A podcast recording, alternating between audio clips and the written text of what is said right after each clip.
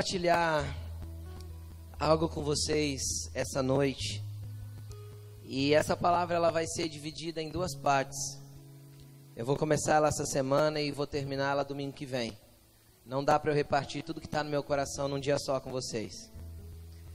É uma carga muito profunda e muito verdadeira aquilo que eu vou compartilhar com vocês hoje.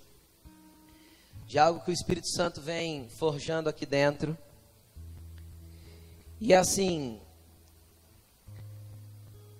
é um vinho novo que foi derramado dentro de mim e como um odre eu fui expandido por esse vinho e ele envelheceu aqui dentro. E hoje eu posso servir um bom vinho para você, eu tenho certeza disso, porque é um vinho já envelhecido. E Jesus falou que o vinho velho era sempre melhor. Amém? O vinho novo é um frescor. Mas quando a gente pode receber ele num odre e deixa o odre expandir e isso fala da elasticidade que nós temos que ter para que Deus mova as coisas em nós. A gente sempre vai ter um vinho melhor ainda para compartilhar. Amém? Nós estamos ao, ao, vivo no YouTube. Você que nos está acompanhando pelo YouTube, que Jesus abençoe a sua vida também. Se você quiser compartilhar o link, entra no nosso canal do YouTube aí, ó. Manda para uma pessoa lá que você sabe que pode ser abençoada por, por essa palavra e por aquilo que nós vamos ver aqui, tá bom? Eu queria que você abrisse a sua Bíblia comigo, em Atos 3, Atos dos Apóstolos, capítulo 3. Tem alguém que precisa de Bíblia? Levanta a mão, a gente pode emprestar uma para você. Nossos diáconos têm Bíblia aí, a gente pode te emprestar uma. Tem alguém que precisa de Bíblia? Só faz assim, ó. A gente te empresta uma. Se não, abre a sua Bíblia aí, ou, ou a, pega o seu smartphone aí, o seu aplicativo. Atos capítulo 3, versículo 21. Aí eu queria pedir para que você pegasse aí o seu bloco de notas, seu caderno, que nós vamos ler um montão de versículo hoje. E eu quero que você leia essa semana todos os contextos dos pequenos textos que nós vamos ler. Porque eu tenho certeza que isso vai ministrar o seu coração de forma profunda. Porque é impossível que ele tenha ministrado tudo que ministrou dentro de mim e que não ministre a sua vida de forma poderosa também. A pregação que vai ser a ministração que vai ser liberada hoje, a palavra que vai ser liberada hoje, que ele não é um alimento. É um mantimento. É como se você fosse no supermercado e pegasse a sacolinha. Você vai ter que levar para casa, querido, vai ter que pôr no teu fogão espiritual ou em cima da sua mesa. Você vai ter que cozinhar ele durante a semana toda. Porque é a semana que vem. Eu tenho certeza que Deus vai virar a chave na vida de muitas pessoas pelo entendimento que vai ser liberado aqui. Amém? Atos 3, 21, vocês acharam comigo? Diz assim, ó. E que chegue o tempo em que Deus restaurará todas as coisas. Não, peraí que eu pulei um pedaço. É necessário que o céu o contenha ou o retenha na NVI não está escrito com essa desse jeito, mas eu gosto muito das duas traduções. Uma tradução que diz: é necessário que o céu o contenha. Em outras traduções, é necessário que o céu o retenha. Até o tempo em que Deus restaurará, ou em outras traduções, até o tempo da restauração de todas as coisas. Como há muito tempo já foi falado por meio dos seus santos profetas. Amém? Fecha sua Bíblia e presta atenção aqui em mim. O resto a gente acompanha pelo telão. Só vai anotando se você quiser.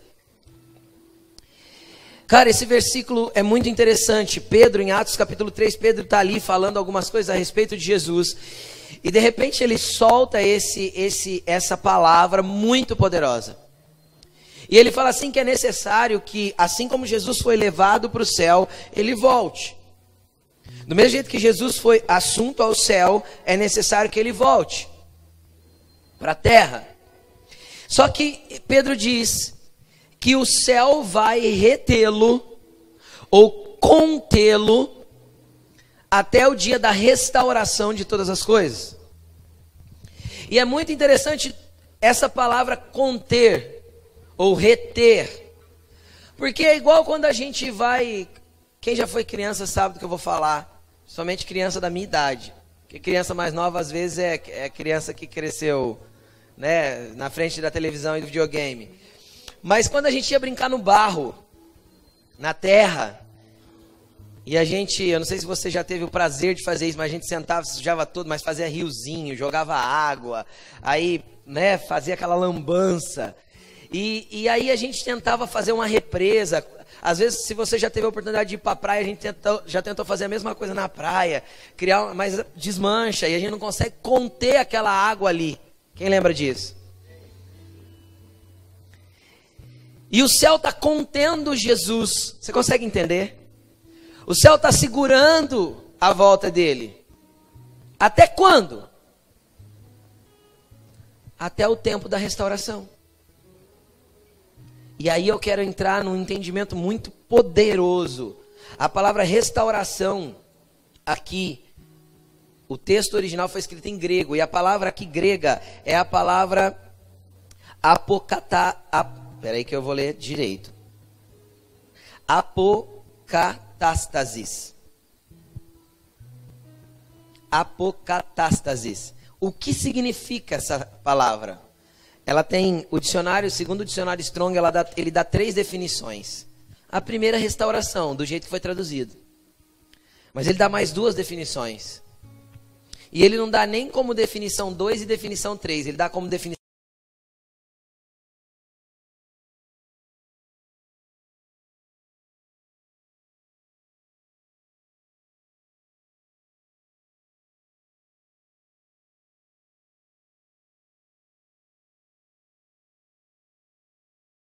perfeito antes da queda.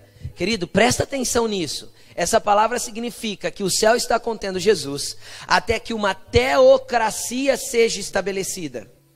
Sabe o que é uma teocracia? É quando o governo de Deus é estabelecido. Democracia, governo do povo. Demo, povo, cracia, governo. Teocracia, governo de Deus. Teos, no grego uma teocracia precisa ser estabelecida. Em que nível? Até que nível? Até que nós nos tornemos o estado como no estado perfeito antes da queda. Está falando do Éden. Até que nós estejamos restaurados como indivíduos no mesmo estado que Adão estava no jardim. Sem pecado sem pecado. Eu pus um nome para a palavra de hoje. O valor da aliança. Você vai entender sobre aliança nesse, entre hoje e domingo que vem. É algo muito poderoso. É um valor do reino que nós que eu pretendo estabelecer no seu coração. E aí a Bíblia diz que é necessário que o céu o contenha. E o céu está contendo Jesus, segurando Jesus, para que não chegue o grande dia que a gente tanto espera, até que um governo dele se estabeleça e nós voltemos ao estado original antes da queda. Aí tem gente pensando assim, pastor, nós vamos ter que voltar tudo para o jardim, andar peladão. E não é isso, lindão. Não é isso.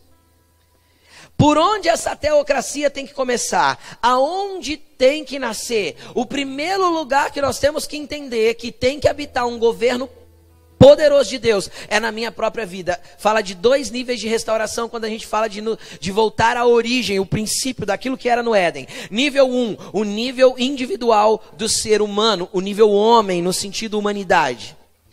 2, o nível de restauração familiar do Éden.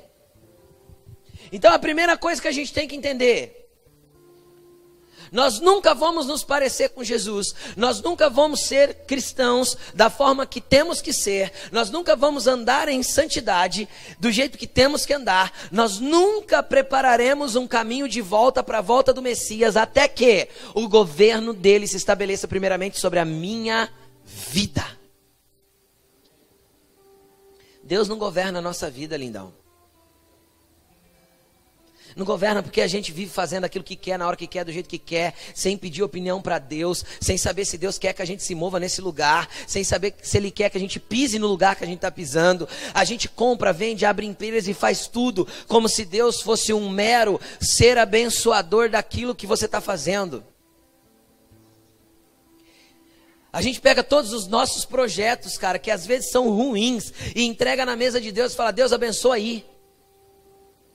Será que isso é uma teocracia ou será que isso é um governo próprio meu que está governando minha própria vida do jeito que eu quero? Aí a gente canta, Maranata, vem Jesus. A terra clama. Nós cantamos e eu clamo. E nós vamos clamar até Yeshua descer. Porque ele vai descer. Você pode não crer, mas ele vai vir. Será como nos dias de Noé. Tem gente que não vai estar esperando ele. Sabe quando ele disse assim: ó, eis que venho como ladrão? Ladrão só entra na casa de desconhecido, ladrão não entra na casa de amigo.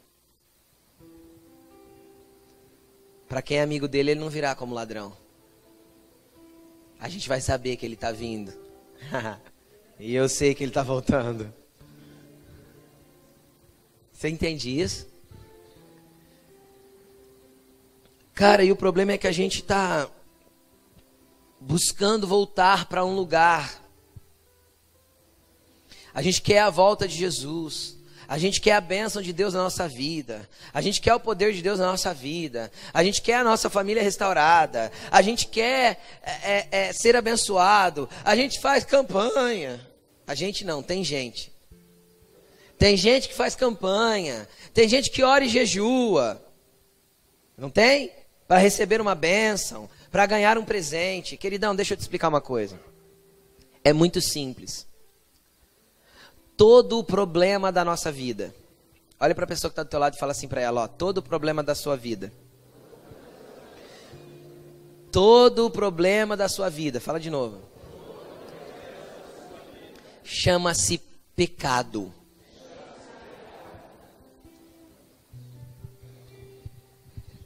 Cara, a gente perdeu a consciência do que é pecado. A gente perdeu a consciência do entendimento de como é o estado original do homem quando ele está totalmente livre do pecado. Quando eu falo homem é a humanidade, tá bom? Homem e mulher. A gente perdeu a consciência do que é viver livre e liberto porque a gente vive num emaranhado de dores, rancores, mágoas, traumas, iras, pelejas, porque a gente não tem voltado-se para Deus para viver uma vida livre, livre da fofoca, livre da mágoa, livre do rancor, livre do ódio, livre das disputas, livre de mamon, livre do governo desse século, li, livre de tudo que nos aprisiona. A gente ainda vive carregado de pecado, muitos de nós, e a gente acha que os problemas da vida, os problemas que nós temos, Deus tem que resolver independente de como eu esteja vivendo. Isso é tão real, porque é muito nítido ver isso na igreja hoje. Eu estou pregando para uma igreja, para quem conhece Jesus. Eu não estou falando propriamente, eu vou falar como Paulo falou em Corim, em Romanos. Eu não estou falando propriamente dos que estão lá fora, que são devassos, são ladrões, são pilantras, fazem falcatruas e não conhecem Deus. Estou falando para você que está aqui hoje, sentado. Quando eu olho Jesus falando assim, olha, nos últimos dias, por se multiplicar a iniquidade, o amor de muitos esfriará. Não é o amor pelo próximo, é o amor por Ele. O problema é que a gente vive, é, é, ficou muito claro na parábola do joio e do trigo, que ele disse que nos últimos dias o trigo cresceria junto com o joio. E ele falou: deixa crescer, porque no dia que eu voltar, eu vou mandar os anjos na frente e o pau vai quebrar. Não foi isso que ele falou?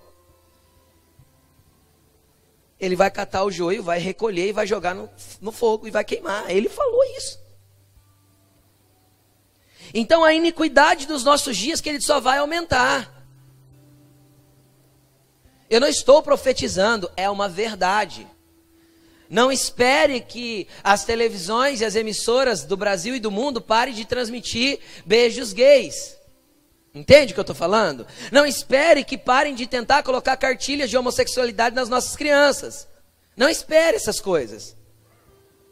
Não espere que essas coisas parem de acontecer, porque é necessário que essas coisas aconteçam. Jesus falou: nos últimos dias a iniquidade vai crescer. E por causa da iniquidade crescendo, deveria crescer o nível de justiça dos filhos do reino.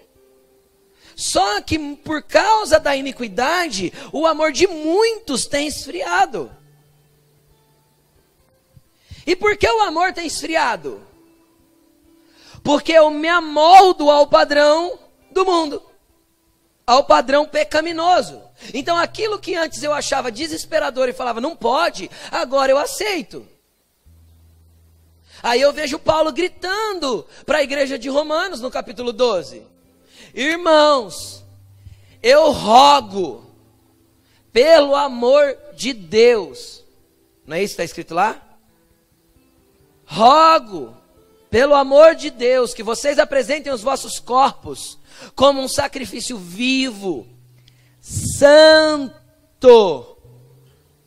Santidade é liberdade do pecado santo e agradável a Deus. Esse é o culto que vocês apresentam de forma racional a Deus. E não se amoldem ao padrão deste, deste mundo, mas transformai-vos pela renovação do vosso modo de pensar. Para quê?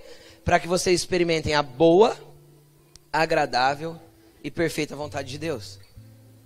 Só que tem gente querendo mudar a mente sofreu uma metanoia de mente, uma transformação no posicionamento, mas não quer ter uma vida limpa e livre do pecado. Por quê? Porque já esfriou o amor. Aí quando a gente canta aqui na igreja que a gente quer queimar, as pessoas não entendem por quê. Porque o, João Batista, quando ele estava pregando, ele falou assim: ó, após mim vem alguém mais poderoso que eu. Ele vos batizará no Espírito Santo e com o que é o batismo de fogo, lindão? O batismo de fogo, ele vem na minha vida primeiro para me purificar, porque o fogo purifica.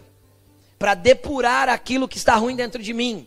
A partir daí ele não pode se apagar mais, porque além de me manter puro, então ele vai começar ele vai começar a me manter incendiado para que eu possa também contagiar outras pessoas com esse fogo. Então esse amor não pode se esfriar nunca. Eu tenho que manter uma paixão radical por Jesus. Eu tenho que manter uma paixão intensa por Jesus. Eu tenho que manter esse fogo aceso. E eu só vou manter esse fogo aceso, eu só vou permanecer na presença quando eu me ver livre do pecado. E não adianta relativizar o pecado, porque a gente relativiza o pecado. O pecado é pecado até que ele não seja uma necessidade para mim. Até que eu não tenha um motivo e um culpado. Porque se eu acho um motivo e um culpado, eu transfiro a culpa e fico com o pecado. Até que ele não seja uma necessidade para mim, eu entendo que é pecado. A hora que ele passou a ser uma necessidade, então eu peco. Onde está o negar-se a si mesmo, tomar a cruz e seguir Jesus? Onde está o morrer para minhas próprias vontades e abandonar o pecado?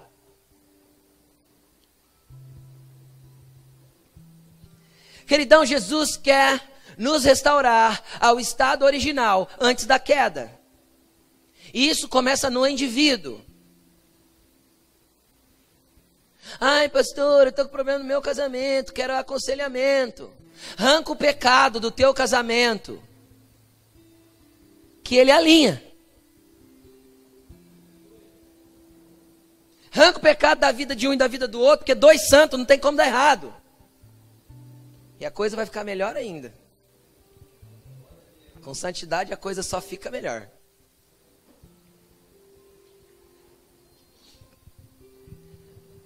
O problema é que a gente negocia com tudo, relativiza o pecado. A gente não anda em santidade. A gente é uma igreja que não anda do jeito que tem que andar. É por isso que as trevas têm avançado e dominado tantos lugares, porque as trevas só podem entrar no lugar onde tem não tem luz. Trevas não existem. Não existe, pastor, não, porque trevas é ausência de luz. Os lugares que as influências malignas e deturpadas desse século têm movido é só porque a igreja não está lá sendo luz. Ai, pastor, minha família não se converte. É lógico, querido, você não se livrou do pecado ainda, você ainda briga, você ainda xinga, você ainda briga no trânsito, você ainda tem mágoa, você ainda é fofoqueiro, você ainda fala mal, você é caluniador, você, você faz tudo errado e quer que as coisas dêem certo.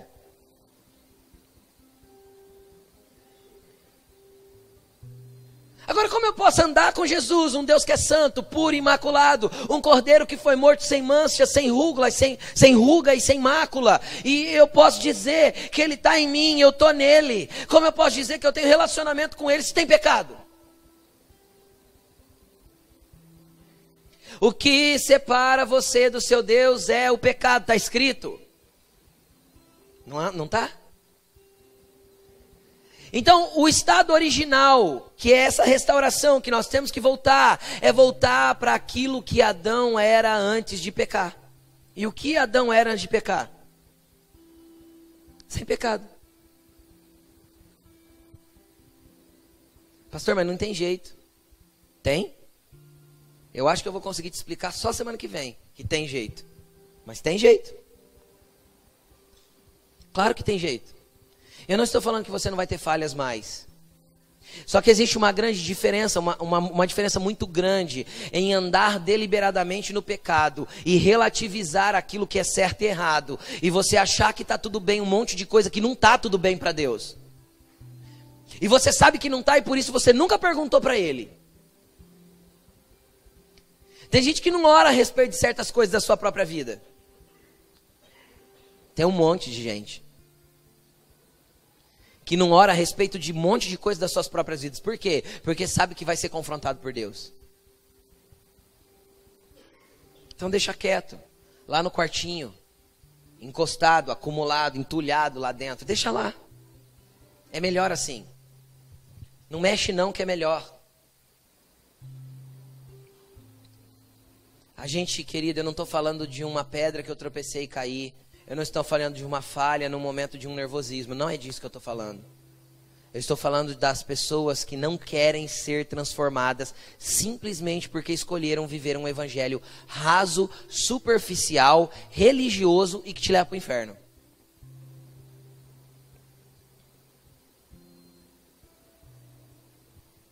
Ai, Senhor, mas em teu nome nós expulsamos demônios, em teu nome nós curamos os enfermos, em teu nome nós fizemos isso e aquilo. Entretanto, eu vos direi abertamente: eu não te conheço, porque você pratica iniquidade. Você sabe o que é iniquidade? O pecado instituído. É aquele pecado que você sabe que peca, e você faz vista grossa e faz de conta que não tem. Entendeu?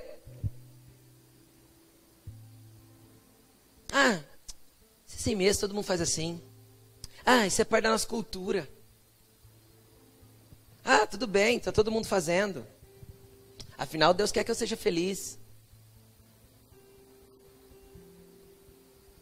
É que você não entendeu que não existe felicidade enquanto o pecado está envolvido. A tua felicidade vai ser só parcial.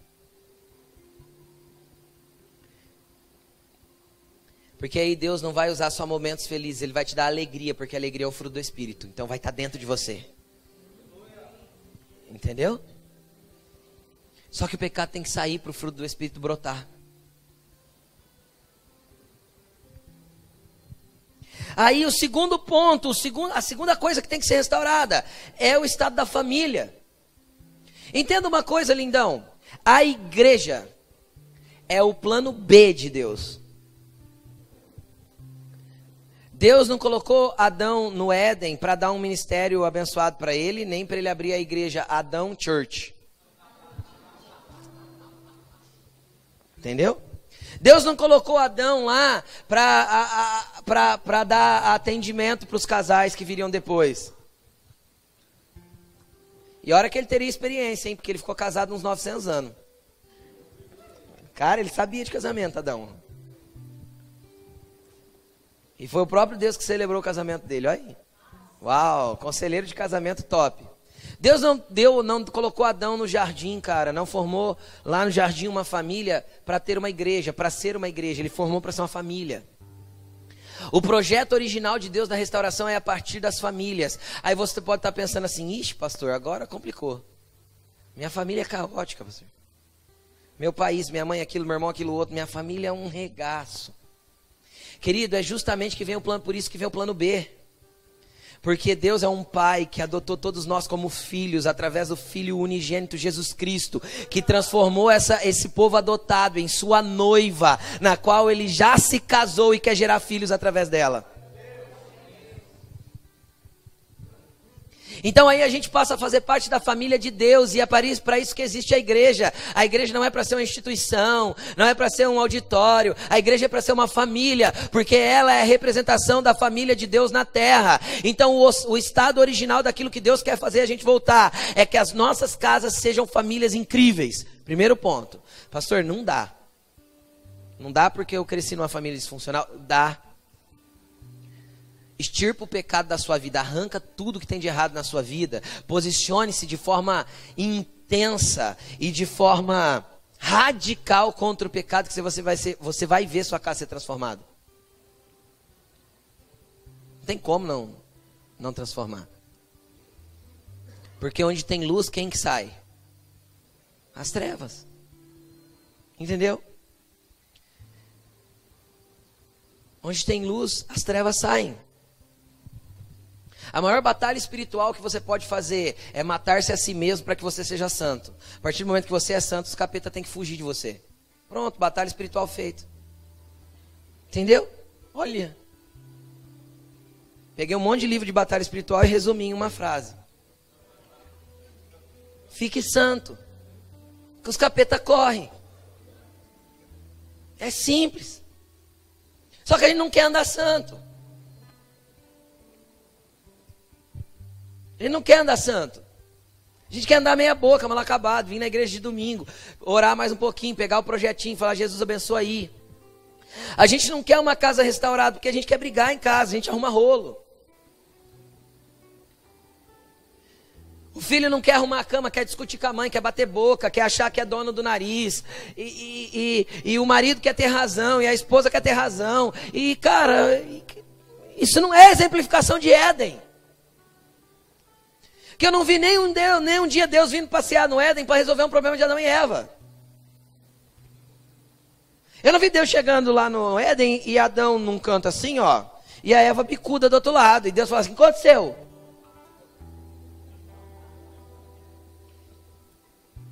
É o Adão, Senhor. Que é assim, né? Qualquer briga de casal, a culpa é do outro. Ninguém assume a culpa. Ai, é o Adão. Porque o Adão não me ajudou a lavar louça essa semana. Deixa eu trazer uma chave aqui, abrindo um parênteses. Se tivesse, eu acredito que não tinha. Se tivesse serviço doméstico no Éden, a mulher foi dada só para auxiliar, tá? Quem fazia era o homem.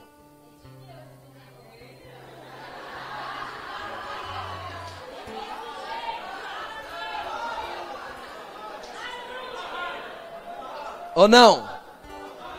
Ou, não? Adão, eu vou te dar uma ajudadora. Uma ajudadora é se ele estava fazendo já. Ninguém ajuda um, um, um, estranho parado, né? Senta no banco da praça e fala, vim te ajudar. Fazer o que? Nada. Se Deus deu uma ajudadora, porque ele estava com tanto serviço que estava de alguém para ajudar. Só que quem trampava era ele no negócio, entendeu? Ela veio cooperar com o que ele estava fazendo. Entendeu? Então tudo que vocês fazem é juntos, tá, casais? Amém? Agora, mulher, então deixa eu abrir um parênteses para mulher também, né? Se você não trabalha fora e teu marido traz a provisão sozinho, tome vergonha na cara e cuide da sua casa. É ou não é, nega? Fala aí. É, é. Tá? Cuide da sua casa. Se vocês chegam juntos do trabalho, então cuidem juntos. É assim. Amém? Vamos lá. Deus quer restaurar famílias na essência, homens e mulheres que em santidade são conectados e se tornam um. Que vão além dessas disputinhas de quem lava louça, que sabem que estão entrosados no entendimento que os dois juntos é que potencializam aquilo que Deus está fazendo. Não tem o meu ministério e o ministério da Laine. Tem o nosso ministério, a minha fluência, a fluência que Deus me deu, a fluência que Deus deu para ela. Ela flui de um jeito e eu de outro. Mas nós somos um, não tem como separar. Não existe a minha família de fé e a minha família da minha casa. Existe a minha casa abençoando a família de fé. É uma fluência, passa e vai. Deus quer restaurar as famílias na essência do que é, e não tem como a gente correr. E se você é órfão, se você é sozinho, um solteiro que mora sozinho, ou se você não tem ainda uma família formada, ou já teve e hoje está um caos, Jesus te deu uma família de fé, pra, porque tudo que Deus vai fazer é a partir da família. São indivíduos santos que em santidade santificam o lar, porque bem-aventurado é o leito sem mácula. Mácula é o que? Pecado. É a partir dos leitos que Deus quer santificar um povo, é a partir da família que Deus quer santificar uma essência de um povo que anda em santidade. Livre do pecado. Não dá mais para a gente andar enroscado com o pecado e achar que está tudo bem. Não dá.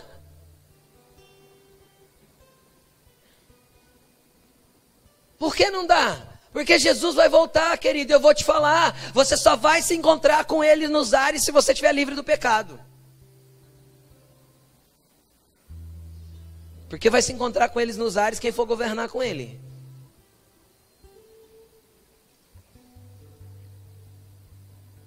Vamos continuar.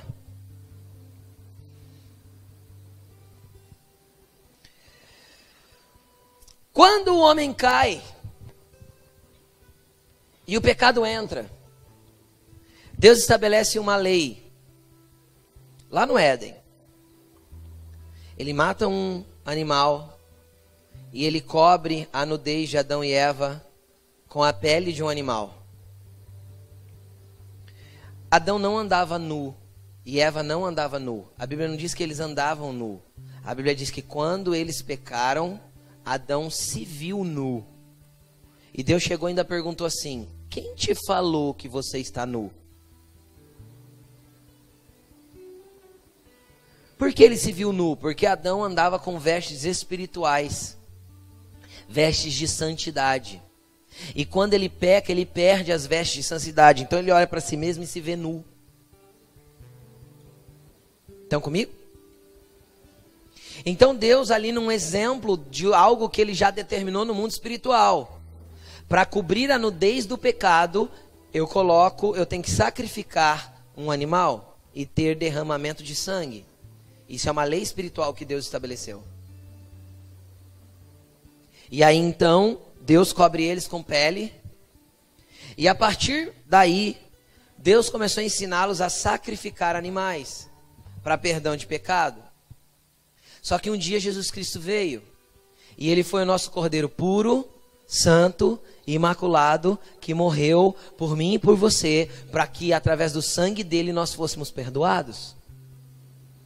Então nós não precisamos mais trazer animais para sacrificar aqui na igreja. Por quê? Porque ele já se fez sacrifício por nós, sem mancha, sem ruga, sem mácula, sem pecado, sem nada de errado. Ele se entregou por mim e por você, para que o sangue dele fosse o pagamento da dívida que eu tenho no mundo espiritual. Da dívida que eu tenho no mundo espiritual. Que dívida eu tenho no mundo espiritual? Que dívida você tem no mundo espiritual? A dívida do pecado, do erro, da falta de posicionamento. Tava melhor do jeito que tava, ficou ruim para mim aqui. Para mim, pelo menos. Aqui também? É, tava melhor do jeito que tava. tava aí, aí, aí. Aleluia. Vamos lá, continuando. Para mim melhorou aqui. Aí o que, que acontece, querido? Em Jesus, a Bíblia diz que foi aniquilado o pecado. Só que não adianta eu saber que em Jesus está aniquilado o pecado se eu não acesso e não tomo posse disso. Eu gosto muito de João 1,12. João 1,12 diz: Todos quantos, todos aqueles que o receberam, deu-lhes o poder de se tornarem filhos de Deus. Essa palavra poder de João 1,12 não é poder no sentido dunamis, poder de, de dom, de influência do Espírito, de fogo de Deus, de coisas do Espírito se derramando. Essa palavra poder em João 1,12 é a palavra exousia ou exousia, que significa autoridade. Então, todos aqueles que receberam Jesus foi dada autoridade para se tornarem filhos. Então, não significa que é um botãozinho que ele vira filho automático. Ele só tem autoridade de se tornar. Quem está entendendo? Porque eu posso ser filho, mas não ter lugar de filho. O filho pródigo deixou de ser filho do pai lá, da história? Não. Mas ele tinha um lugar de filho? Quando ele foi embora de casa? Não. Tanto que quando volta, a primeira coisa que o pai dá é o quê? Um anel, te faço filho de novo. Ele falou: Não, mas eu quero ser empregado. Ele falou: uh -uh. Você voltou para casa? Você quer estar comigo de novo? Eu posso te limpar, mas é lugar de filho que você tem que assumir. O problema é que a gente não assume esse lugar, a gente não entra nos lugares de autoridade que Deus deu, a gente não se coloca nos lugares de autoridade que Deus nos trouxe. A gente não entra no lugar de tomar posse daquilo que já é nosso, de acessar lugares espirituais que nós já temos autoridade de entrar, porque somos filhos.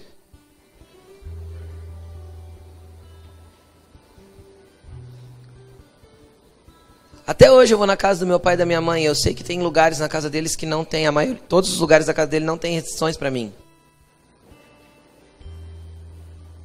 Eu entro no quarto no outro quarto. Eu uso o banheiro do, do quarto deles. E até na casa da sogra eu faço isso, viu gente? Faço. Até na casa da sogra eu faço isso. Por quê? Porque existe uma autorização. Uma autoridade que eu tenho do quê? Porque eu sou o quê? Filho. E a gente sabe que pode acessar certos lugares porque é filho. Então, queridão, olha o que Jesus fez. Coloca para mim aí o versículo de Romanos 5, 18 e 19. Coloca no telão, acompanha aqui, ó. Romanos capítulo 5, versículo 18 e 19. Se você quiser ler essa semana, Romanos capítulo 5 inteiro, você vai ter mais entendimento. Anota aí. Eu quero que você faça isso essa semana, em nome de Jesus. Ah, entrou aí no telão? Olha o que diz aí. Consequentemente, assim como uma só transgressão resultou na condenação de todos os homens, assim também um só ato de justiça resultou na justificação, que traz vida a todos os homens. Logo, assim como por meio de por, por meio da desobediência de um só homem foram feitos, muitos foram feitos pecadores. Assim também, por meio da obediência de um único homem, muitos serão feitos justos. Aleluia!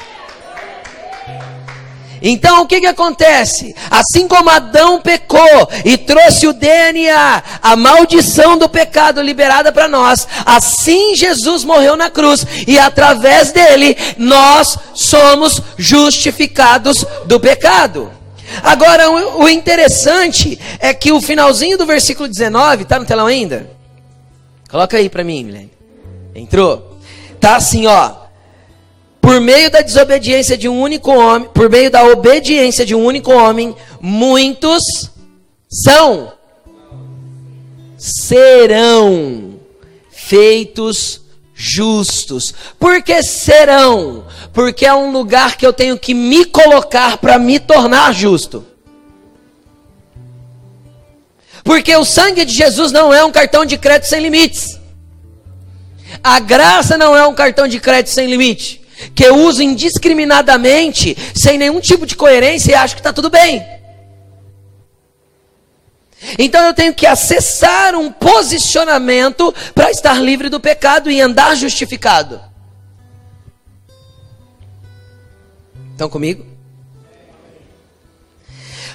Como que ele selou essa como que ele selou essa justificação conosco? Lucas capítulo 22, versículo 20.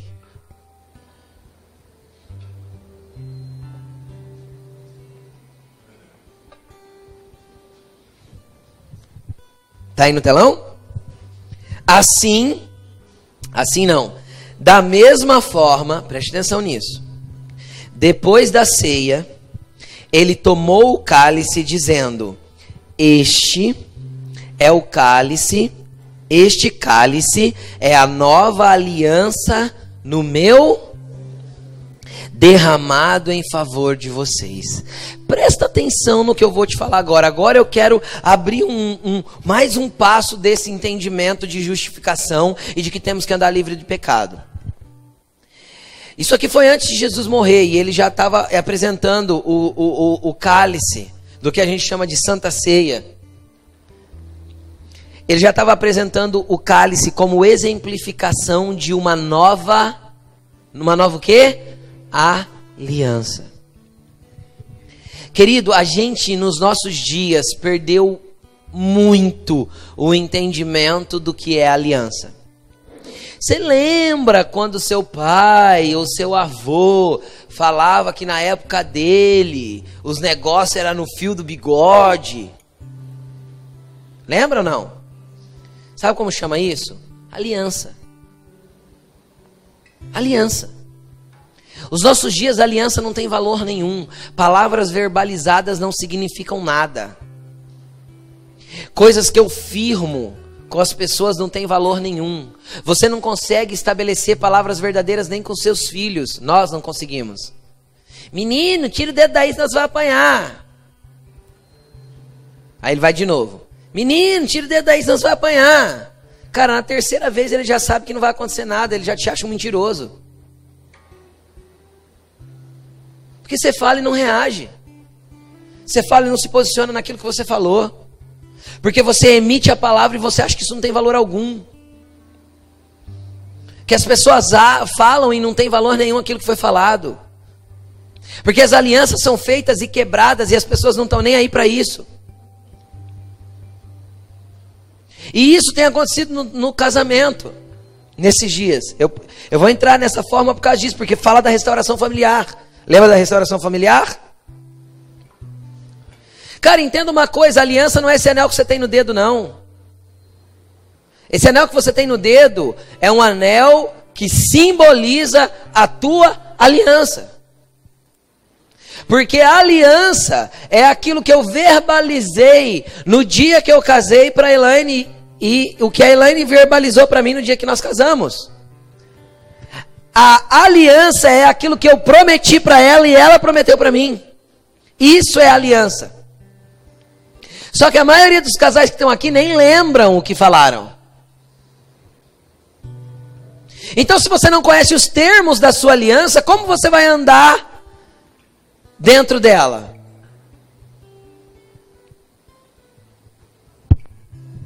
É por isso que, sei lá, de uns dois anos para cá, eu acho um pouco mais, Preste atenção, você já reparou que os casais vão casar? Aí ele vai lá e gasta cinco pau, seis pau, oito, dez num, num par de alianças lindo. É ou não é? Só que ele não gasta cinco minutos escrevendo o que, que ele vai se aliançar. Todo casamento que eu faço, eu levo os votos aqui no meu tablet, pronto. Porque os casais não têm o que falar um para o outro. Não tem o que votar, o que se aliançar. Mas tem um anel bonito. Tem um buffet top, uma decoração incrível. Só que o valor da aliança está distorcido no meio disso. Porque a aliança não tem valor nenhum. Aí o que eu faço? Como pastor, eu pego, faço um repetir, faço outro repetir de algo que eu tenho escrito já pronto. Aí a gente faz um quadrinho, imprime e dá de presente para os noivos recém-casados. Para que eles nunca esqueçam que eles se aliançaram. E se eles falam lá, porque tem casais que se preocupam com isso. Eu chego no cara que está filmando. Já fiz isso com o Marcinho aí, que está filmando aí. Ele já, a gente já fez casamento junto. Eu chego no cara que está filmando e falo, cara, me manda o pedaço dos votos, por favor. A gente escreve tudo, faz o quadrinho e entrega para eles. Para que nunca seja esquecido o que foi aliançado. Porque a gente perdeu noção de aliança até no casamento. Sabe o que, que Malaquias fala? Deus fala assim: Eu odeio o divórcio. E sabe o que, eu tenho contra você? Que você quebrou a aliança que você fez com a mulher da tua mocidade.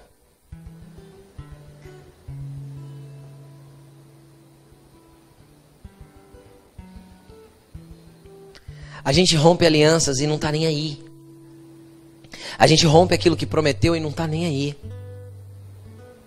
A gente peca contra o nosso marido, nossa esposa, e a gente vai e pede perdão para Deus e acha que está tudo certo. Você não pecou só contra Deus. O filho pródigo voltou e disse assim: Pai, pequei contra o céu e perante você. Não sou digno de ser chamado seu filho. Aí, por que, que eu estou falando sobre isso? Porque o que Jesus fez por nós foi uma aliança. E é muito legal porque é o seguinte: quando eu troquei as minhas as meus votos com a Laine, a gente se aliançou. É, um, é a minha aliança com ela. Deus foi testemunha. E selou isso no mundo espiritual. E eu vou mostrar na palavra que Deus sela. Quando pessoas fazem alianças. Só que quando fala da aliança que Jesus tem com a gente, ele não foi testemunha. Ele foi o causador da aliança. Ele está falando, pegando o cálice e falando assim: esse sangue é o sangue da aliança que eu faço com você. Não é uma aliancinha, não, lindão. É uma aliança do próprio Deus com a gente. Como diriam alguns irmãos, é forte. Eu acho. Porque se uma aliança é feita com um homem, Deus apenas assiste e ele assina porque ele quer que, as, que os seus filhos honrem aquilo que disseram. Imagina a aliança que ele bate no peito e fala assim: Eu vou morrer, vou sangrar, mas é eu que estou firmando uma aliança com quem quiser uma aliança comigo. Aí a gente vai lá no carro e vê a frase: Deus é fiel. Eu tenho vontade de bater no vidro e fazer assim. Ele é, cara, mas e você? Porque na aliança a fidelidade tem que ser dos dois lados. E como eu ando em fidelidade com Deus, vindo na igreja todo domingo, fazendo meu ritual religioso, fazendo o sinal da cruz quando eu passo na frente da igreja,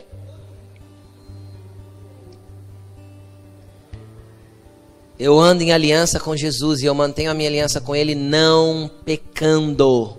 Porque todas as vezes que eu peco, eu rompo a aliança que Ele construiu para eu andar com Ele.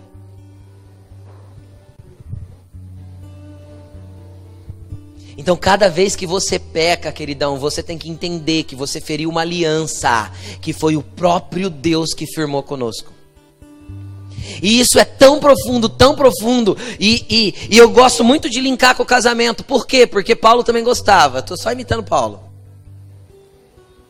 Ele falou que podia ser imitador dele, porque ele era de Cristo. Falou? 1 Coríntios capítulo 11, versículo 1. Sei de meus imitadores como eu sou de Cristo. O que, que ele falou em Efésios capítulo 5? Pode anotar para você ler. Ele fala tudo sobre casamento. Efésios capítulo 5. Casamento, casamento, casamento. Aí de repente no meio ele fala assim: grande é esse mistério mas eu me refiro a Cristo e à igreja. Por que ele estava falando que grande era o mistério de Cristo e da igreja? Porque o casamento exemplifica isso que Jesus estava fazendo aqui, ó. Por que exemplifica? Porque Jesus estava fazendo o que com a ceia? Cara, vamos entender casamento no conceito bíblico. Presta atenção aqui. O homem e a mulher no conceito bíblico. Casa virgem. Estou falando no conceito bíblico. Eu não estou falando na iniquidade que nós vivemos hoje. Porque por se multiplicar a iniquidade, o amor de muitos, então a gente já relativiza o pecado. A gente já acha que transar antes do casamento tudo bem. Afinal, vou casar mesmo. Masturbação, pornografia e assim vai a desgraceira toda desse tempo. E você acha que está tudo certo? Que a tua aliança com Jesus não está sendo rompida? Não, me arrependo depois.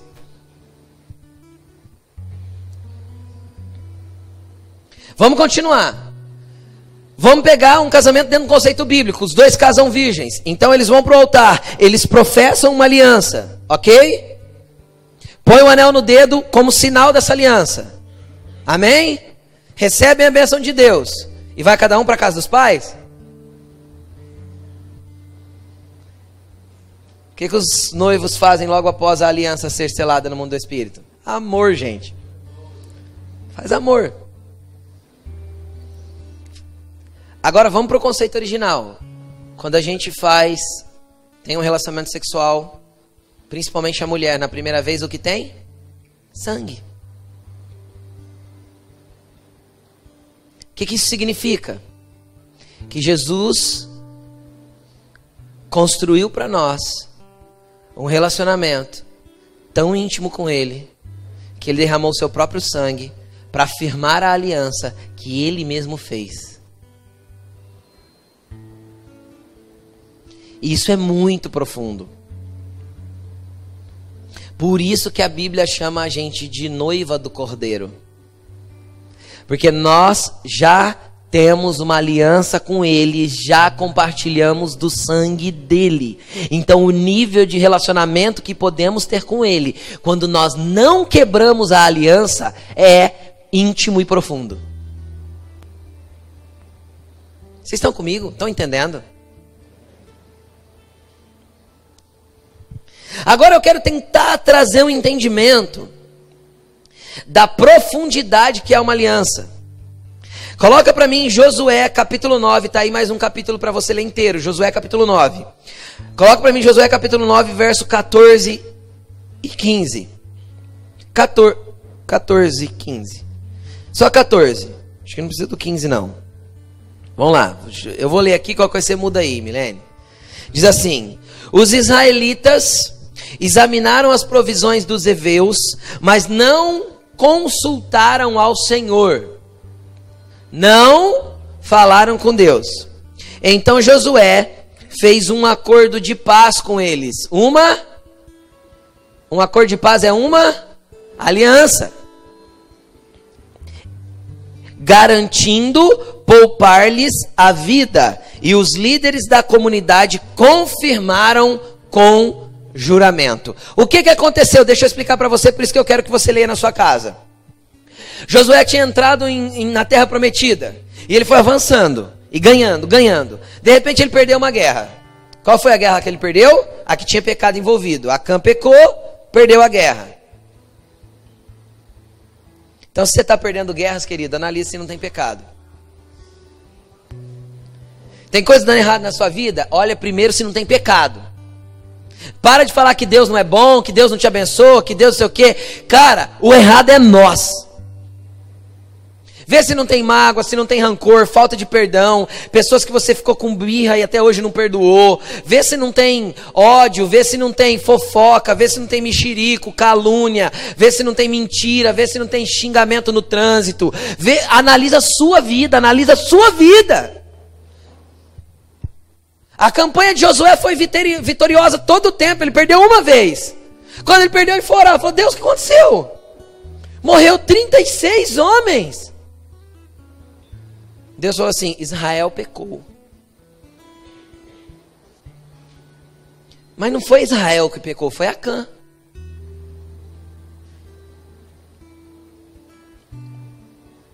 Foi Acã que pecou. Mas Deus, Deus não olha assim. Então entenda uma coisa, agora eu quero falar para os líderes da casa e para todos aqueles que fazem parte e tocam nas coisas de Deus, músicos, diáconos e todos. Se você peca, querido, você traz consequência para a equipe toda, tá bom? Entendeu?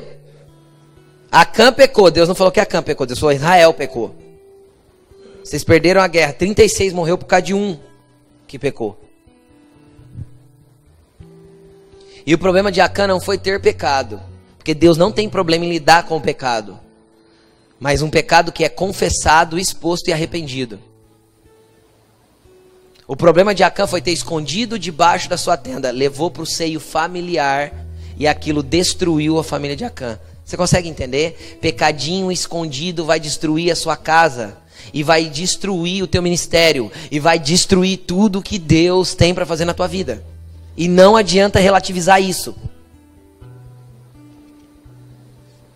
O problema de Acã não foi ter pego a, a, a, o pedaço de ouro, a prata e a, capa babilônica.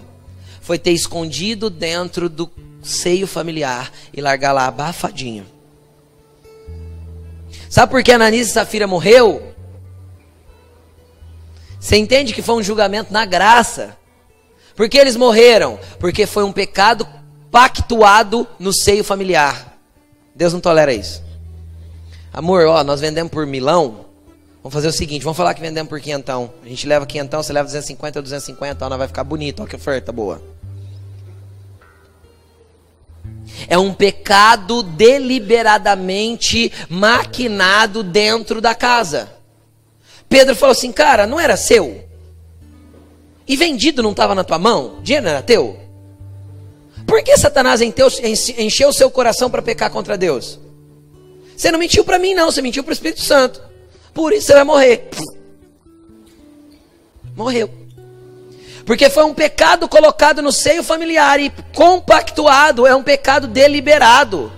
Não é um acidente. Você consegue entender o que eu estou falando? Ai, pequei. Fiquei nervoso, xinguei, não devia. Jesus, me perdoa. Vai lá para a pessoa, perdão, cara. Fiquei nervoso. Pode acontecer, não deveria, mas pode acontecer. Não é disso que nós estamos falando. Não é disso que eu estou ensinando. Acã catou tudo, levou para o seio familiar. Ananias e Safira, vai lá e compactua o pecado. Amor, vamos, ó. Safirinha linda do meu coração. Vamos fazer uma atividade, né? Compactuou o pecado, escondeu o pecado no seio familiar. A casa vai cair, lindão. Não tem como. Entendeu? E aí? Aí, voltando à história que a gente estava lendo dos gibeonitas. Josué foi avançando, avançando, avançando, avançando. E ele, de repente, o povo de Gibeon morava pertinho. E era o próximo povo que ia ser atacado. E eles ficaram com muito medo, porque eles viram que ninguém conseguia resistir ao exército de Josué.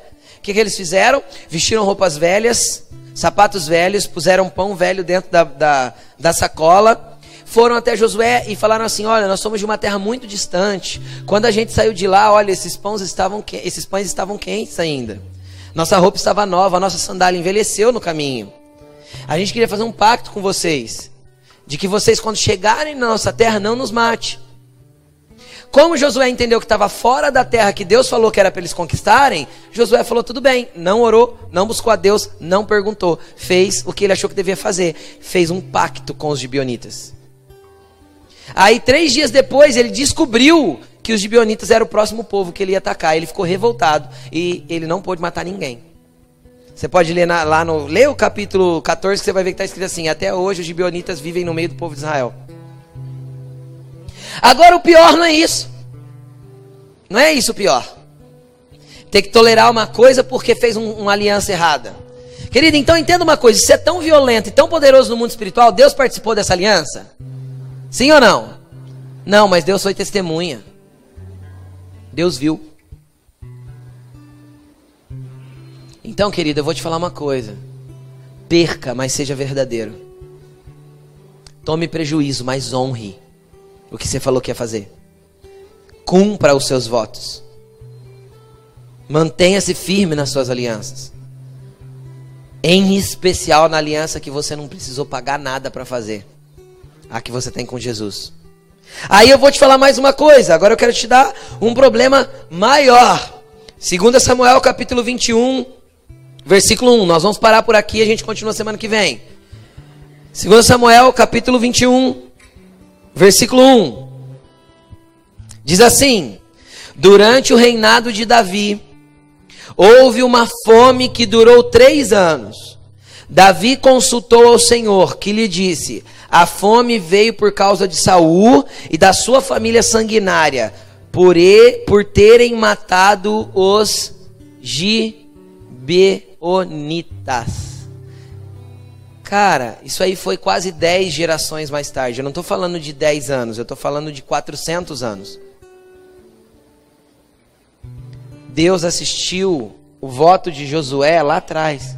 E, o e Josué não se aliançou com eles. Josué aliançou o povo de Israel com os gibeonitas.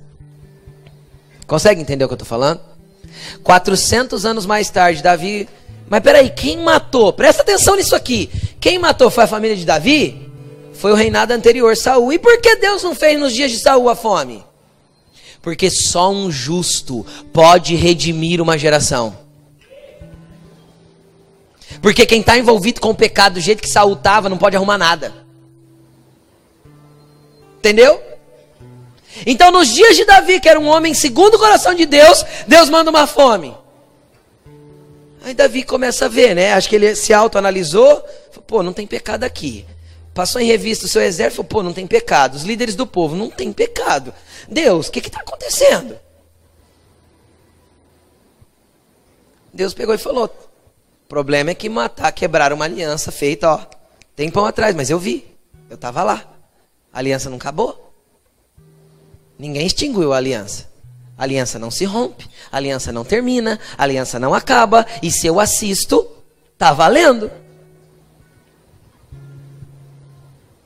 Você consegue entender o quanto nós perdemos o valor da aliança nos nossos dias? Leu 2 Samuel 21 inteiro que você vai entender o que teve que acontecer. Para Deus cessar a praga por causa de, um, de uma ruptura de aliança. Então, querido, não dá mais para nós andarmos em pecado e achar que está tudo bem porque a gente está quebrando a nossa aliança com Jesus. Não dá mais para você cair no mesmo pecado toda semana e achar que está tudo bem. Jesus vai te libertar porque Ele quer você livre do pecado.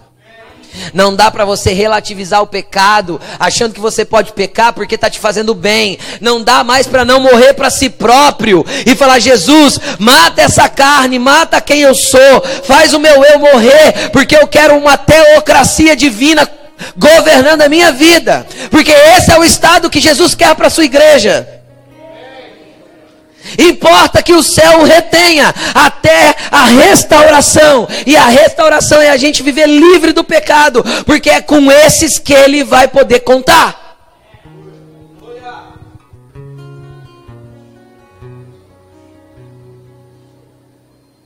Chega, lindão.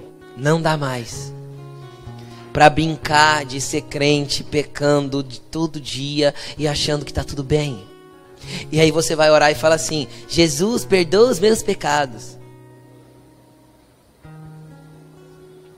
Enquanto você não for sincero com você mesmo, enquanto você não for, cara, como o fariseu, o, o, o como o, o, cobrador de imposto que subiu para o templo que Jesus exemplificou, foi para o homem dois, para o templo dois homens. Um era fariseu, se achava justo chegou no templo e falou assim: Senhor, obrigado, porque eu sou um cara que ando certo, sou íntegro, dou os meus dízimos.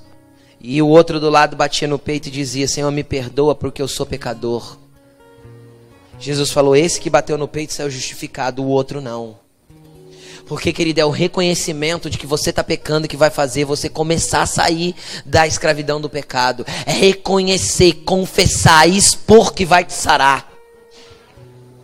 Então você quer ficar no teu pecadinho, cara? Então para de fingir que você é cristão. Para de ter um discurso bonito no teu trabalho se você não dá testemunho nenhum lá. Para de ter um blá blá blá que não condiz com a tua vida. Para de ter um blá blá blá que não condiz com os momentos que você fica sozinho. Para de fingir, para de tentar arrumar a tua casa sem extirpar o pecado da tua casa primeiro. Então seja sincero com Deus. Se você acha que não dá para você se ver livre desse pecado porque você gosta dele, fala para Deus: Deus, eu gosto desse troço aqui e eu não estou disposto a largar. Se o Senhor me quiser assim, eu vou andando aí, vou indo na igreja e. Amém. Cara, Deus vai ficar feliz da, tua, da sua sinceridade. Porque Deus odeia hipocrisia. Jesus deixou isso claro. Mas eu te aconselho a ir para o teu quarto, fechar a tua porta e secretamente falar com teu pai e falar: Deus, eu sou ruim demais. Eu quebrei aliança com o Senhor não sei nem quantas vezes. Tudo longe, tudo rompido. Eu estou andando longe do Senhor porque eu sei que eu sou o ruim da coisa. Agora eu entendo porque tem problema na minha casa. Agora eu entendo porque isso não acontece, porque aquilo não acontece, porque as coisas não andam, porque as coisas não dão certo. Agora eu sei porque tem isso, porque aquilo, porque a maldição sem causa não encontra pouso. isso. Para de terceirizar a culpa. Cara, o diabo é igual ao Estado Islâmico. Qualquer explosão que tem no mundo, eles reivindicam a autoria. Aí você não entendeu nada, né? É porque assim, qualquer pecado que as pessoas fazem, falam que foi culpa do diabo, ele reivindica a autoria. Ele fala, tudo bem, fui eu. Eu nem precisei fazer nada, você escolheu tudo sozinho. Mas pode, pode mandar para mim. Ele é terrorista mesmo, desde o princípio, não é isso que a Bíblia diz? Assassino desde o começo. Então ele fala, pode mandar. Culpado eu já sou mesmo. Eu sou o único que não vou me ver livre da culpa. Eu e os cão que andam comigo. Então, você pode se tornar livre da culpa, ele não. Então você fica transferindo para ele. E ele fica mantendo ela em você. Reconhece. Agora tem mais um probleminha, só para a gente finalizar. Hoje. Vai continuar, essa palavra não acabou. Tem muita coisa profunda ainda para falar semana que vem. Poderosa. Existe um problema no pecado, que o pecado cega. E tem um monte de gente daqui que está olhando para si próprio e não está vendo pecado, mas tem. Porque está cego. E a cegueira espiritual faz a gente não enxergar que estamos pecando. Porque o Deus desse século cegou o entendimento de muitos. O que, que você vai começar a orar essa semana? Jejuar, clamar, buscar para que a luz do Senhor faça você enxergar aquilo que precisa ser mudado dentro de você e dentro da sua casa. Você vai orar assim: Jesus, eu preciso voltar ao estado original, eu preciso ser restaurado como era o homem antes da queda. Joga a luz na minha vida, faz eu enxergar o pecado, não deixe que Satanás segue o meu entendimento. Porque eu preciso ver onde eu estou errando e eu preciso me posicionar. Cara, Jesus quer tanto que nós sejamos radicais contra o pecado. Que Jesus tratou o pecado, sabe de que jeito? Assim, ó. Se o teu olho te faz pecar, arranca. Se tua mão te fez pecar, corta ela e joga longe de você. É lógico que Jesus não estava falando na literalidade da coisa. Jesus não quer que ninguém se mutile. Mas ele estava trazendo uma ênfase de quanto nós temos que ser radical contra o pecado. Não dá para relativizar, tratar pecado como pecadinho, mentira como mentirinha, inveja como invejinha. Fofoca como palavrinha. Deixa eu ter uma palavrinha com você. Uhum. Não dá para colocar as coisas no diminutivo e relativizar aquilo que Jesus mandou. Nós sermos radicais contra o pecado. E quando eu falo contra o pecado, é contra o meu pecado. Porque não adianta eu ser radical contra o seu. Porque contra dos outros a gente é radical. Ah, pecou, põe de banco, manda embora da igreja. Chama, põe aqui em cima e fala assim: ó, oh, pecou, expulsa. A gente ama o pecador, sabe por quê? Porque Gálatas capítulo 6, versículo 1 e 2 fala assim: Irmãos, se alguém pecar, se alguém for surpreendido no pecado, você que é espiritual, restaure ele com mansidão. Qual que é o papel que nós temos que ter com o pecador? Restauração, trazer ele para o estado original, sem pecado. Então a gente ama o pecador porque a gente quer trazer ele para a santidade. Mas contra o pecado eu tenho que ser radical. Não com os dos outros, com o meu. Se o teu olho te faz pecar, arranca o teu olho. Se a tua mão te faz pecar, corta a tua mão, não do outro. Porque na lei era olho por olho, dente por dente. Na graça é corta a tua mão, arranca o teu dente. É a responsabilidade humana pessoal que vai gerar uma, uma reação em cadeia para todos que estão ao meu redor. Então não relativize o pecado, não minimize aquilo que é pecado, não, não, não faça de conta que você não peca e não acha que você não tem que mudar de vida. Contra o pecado, Jesus mandou a gente ser radical. Muito radical. Então Deus vai levantar uma geração de radicais aqui. radicais contra o pecado. Amém? Contra o pecado nós temos que ser radicais. Muito radicais. Coloque-se de pé. Qual vai ser a nossa oração hoje? A nossa oração hoje vai ser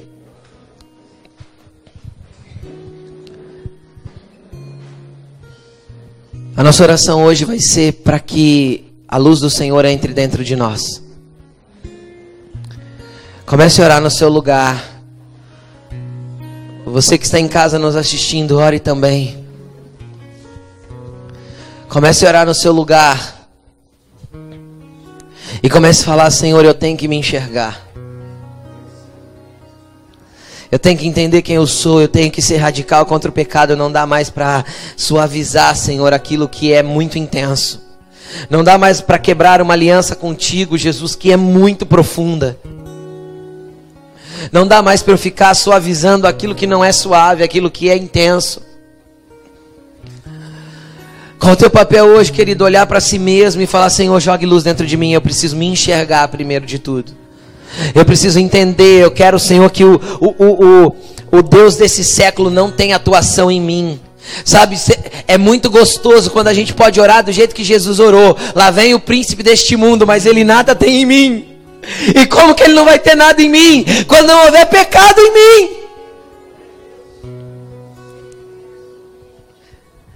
Então comece a falar com ele. Fala, Jesus, eu quero muita luz dentro de mim.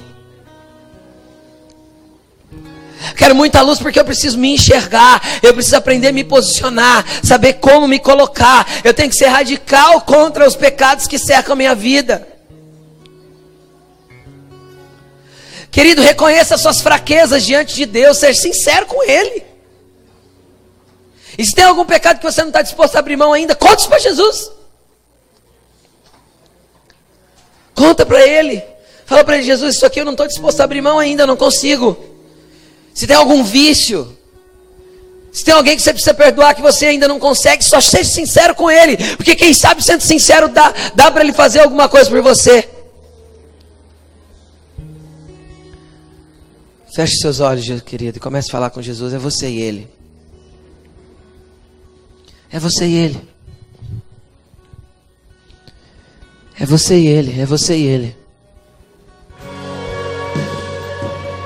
Senhor, em nome de Jesus, nós confrontamos todo o ciclo vicioso do pecado agora. Em nome de Jesus, Senhor, que seja confrontada aqui toda a cadeia de pecado, toda a cegueira que o Deus deste século instaurou em cada filho desta casa. Senhor, em nome de Jesus, nós pedimos que venha um tempo de luz sobre cada casa, sobre cada família, sobre cada indivíduo, que a luz do teu espírito brilhe como um holofote dentro de cada um deles, Pai, virando chaves essa semana, mudando, Senhor, a forma de ver e pensar de cada um, que haja realmente uma transformação, Senhor, no entendimento, e em nome de Jesus, que haja uma confissão e uma exposição real, Senhor, daquilo que eles são, daquilo que eles têm que viver e, da, e do processo de volta à origem, de volta àquilo que o Senhor quer fazer em cada um. Oh, bye bye, choreala, babaracanda, labarai. Estou aqui, tendo